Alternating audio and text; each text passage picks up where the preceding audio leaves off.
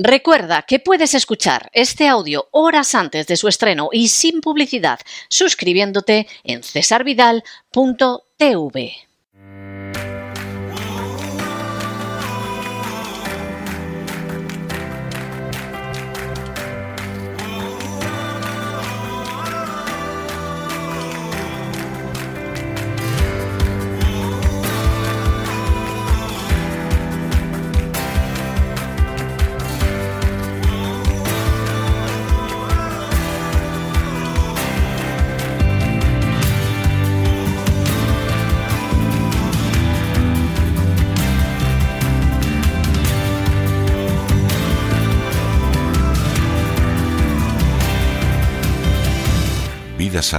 Con Elena Kalinnikova.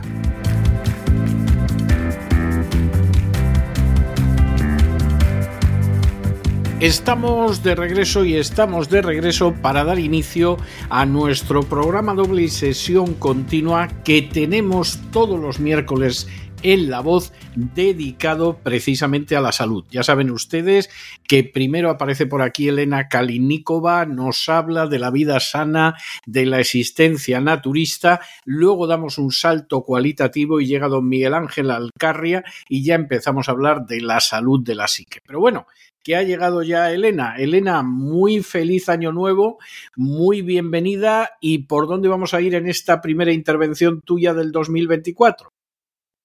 Buenas noches, César. Muchísimas gracias igualmente.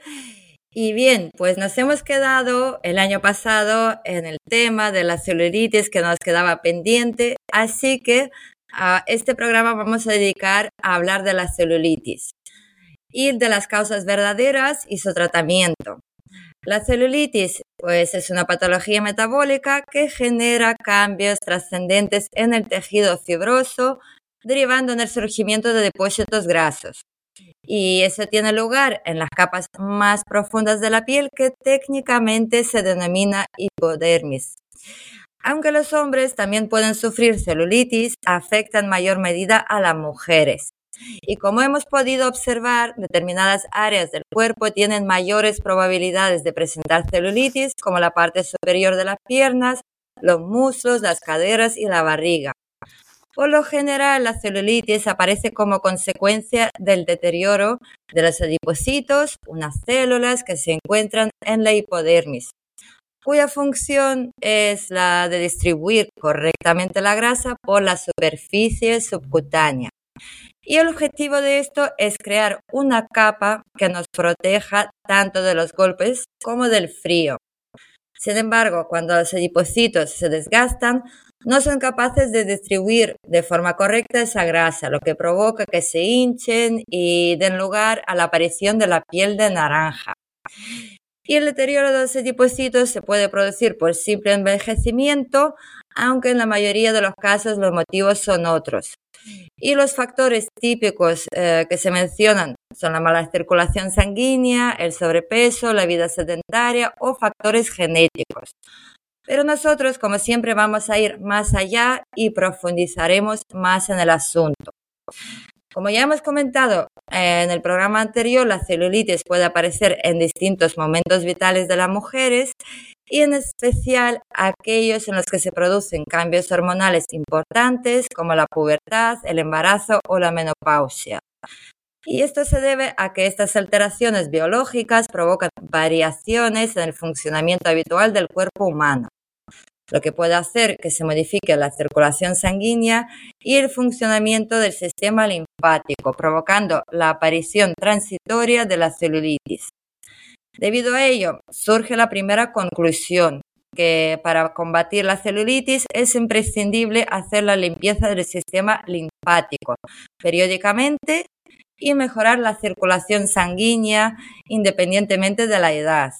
De hecho, para la circulación sanguínea también os recuerdo que va muy bien la cúrcuma con pimienta, tomarla en agua templadita, eso también ayuda muchísimo.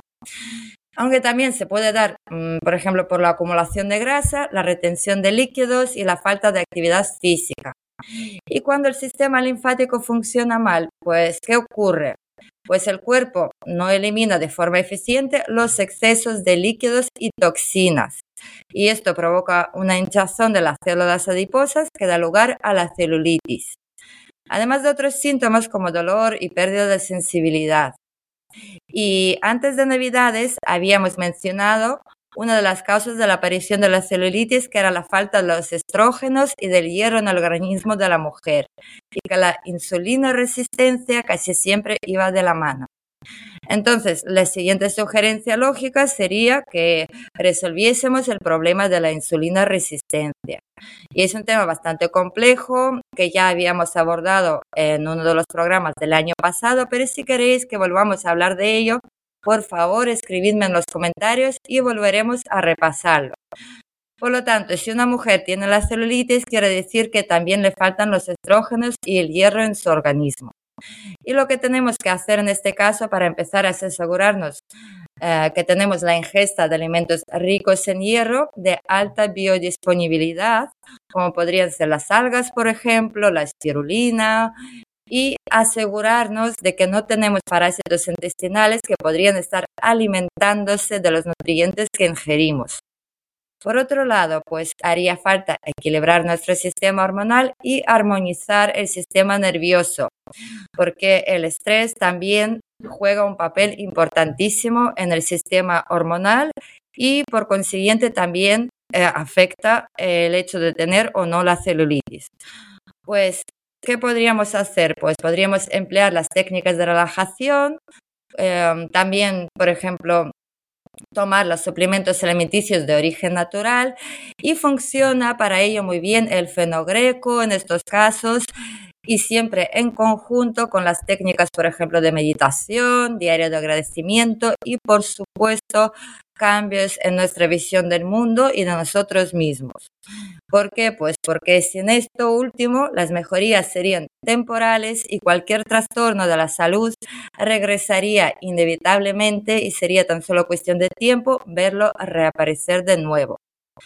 Y también hemos dicho que la celulitis es siempre la consecuencia de los problemas crónicos que ocurren en el organismo y no se debe únicamente a la falta de ejercicio como piensa la mayoría. De hecho, la inflamación constante, es decir, si consumimos los productos que producen la inflamación en nuestro cuerpo o bien tenemos el desequilibrio del omega 3 y omega 6 de lo que hemos hablado, entonces se produce esta inflamación y a la larga pues nos da muchos más problemas. También os recuerdo que la formación de la celulitis se lleva a cabo de los años y no instantáneamente o en unas semanas, como muchos piensan hoy en día. Y de hecho, sí es absolutamente cierto que existen varios tratamientos estéticos que pueden visualmente eliminar el problema de la celulitis rápidamente, pero el problema metabólico que se esconde detrás seguirá existiendo. Además, en mi opinión personal, cualquier síntoma del malestar del cuerpo o de la enfermedad o del trastorno que nos está señalizando el cuerpo, hay que agradecérselo en primer lugar porque es la manera que tiene el cuerpo de comunicarse con nosotros, para que le prestemos atención. Y de no ser por ello, por ejemplo, podría ocurrir que no nos diéramos cuenta del problema que tenemos y no se produciría el cambio necesario y entonces esto podría derivar en un trastorno en o en una enfermedad mucho más grave. Y en el eh, segundo lugar, de esta manera, pues podríamos pillar a tiempo y prevenir el desarrollo de las enfermedades más graves, lo que ya de por sí es maravilloso y es de agradecer. Sin embargo, como hemos aprendido ya en el último programa, hacer que la celulitis desaparezca tampoco es cuestión de semanas, sino que lleva bastante tiempo. Y para erradicar la celulitis hace falta el conocimiento, la dedicación y el esfuerzo. Y para terminar, os voy a decir algunas eh, cosas que podemos hacer a diario para ir erradicando la celulitis. Pues la alimentación, una dieta rica y equilibrada es fundamental para mantener la salud general del cuerpo y en el caso de la celulitis, además, la alimentación cobra especial importancia porque existen multitud de productos que influyen en su aparición. Así, por ejemplo, la sal, favorece o agrava su manifestación, puesto que la retención de líquidos que provoca dificulta el trabajo de los adipocitos. En cambio, por ejemplo, hay multitud de alimentos que ayudan a prevenir la temida piel de naranja. Por ejemplo, peras, piñas, nueces, apio, romero, semillas de girasol, semillas de linaza, plátanos, papaya, cebada y otros. También es muy recomendable evitar las comidas ricas en grasas saturadas, puesto que éstas aceleran el deterioro de las células adiposas, mientras que las grasas buenas o poliinsaturadas mejoran su funcionamiento. Y por supuesto hay que consumir menos carbohidratos durante un tiempo prolongado, ya que la insulina resistencia, que suele estar casi siempre presente cuando hay celulitis, se caracteriza precisamente por la disfunción de todos los procesos metabólicos en el organismo y en concreto el metabolismo de las grasas, de las proteínas y de los carbohidratos. Y el metabolismo de los carbohidratos es el que se daña en primer lugar, pero al final acaban eh, funcionando incorrectamente los tres. Y por ello las dietas inteligentes y adaptadas a cada paciente en particular y seguidas de manera discontinua nos pueden echar una mano, sobre todo al principio del proceso de recuperación. Otro consejo que os voy a dar es beber mucha agua y de buena calidad, porque el líquido contribuye a depurar el cuerpo y a mantenerlo hidratado. Esto hace que mejore la circulación, facilitando el trabajo de los adipocitos y además la correcta hidratación de la piel hace que la grasa acumulada de forma irregular en la hipodermis se disimule.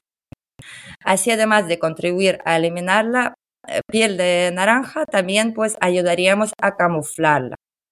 También, por supuesto, hay que mantenerse activos. La actividad física, ya sea practicar un deporte o simplemente dar largos paseos, favorece la circulación de la sangre lo que contribuye también a su vez al buen funcionamiento de las células adiposas. Y además ayuda a mantener un peso correcto y reduce la acumulación de grasas, lo que hace que sea más difícil que aparezca la celulitis. Y por último, no fumar. La nicotina es un vasoconstrictor y provoca alteraciones en el flujo sanguíneo que favorecen la aparición de la celulitis. Asimismo, el tabaco introduce en el cuerpo diferentes toxinas que también aceleran la manifestación de la piel de naranja. Así que con esto por hoy vamos a terminar y ya tenéis por lo menos una idea de cómo podéis combatir la celulitis y estar muy guapos y muy guapas. Bueno, no me cabe la menor duda. ¿eh? Yo he visto a gente llorar, eran mujeres también tengo que decirlo, pero he visto a gente llorar por tener celulitis. Sí, las mujeres nos puede pasar esto. la autoestima se cae y entonces la mujer se siente infeliz, esto empieza a afectar a todas las áreas de nuestra vida y así la bola de nieve va creciendo, creciendo y a saber dónde le va a llevar a la, a la persona que esté sufriendo de este problema que de hecho se puede resolver. Sí, sí, sí. Pues muchísimas gracias por todo, Elena. Muchas gracias por esta primera intervención y nos volvemos a encontrar la semana que viene, Dios mediante. Muchísimas gracias a todos vosotros. Es un verdadero placer estar con vosotros aquí de nuevo en el año 2024. Un besito para todos.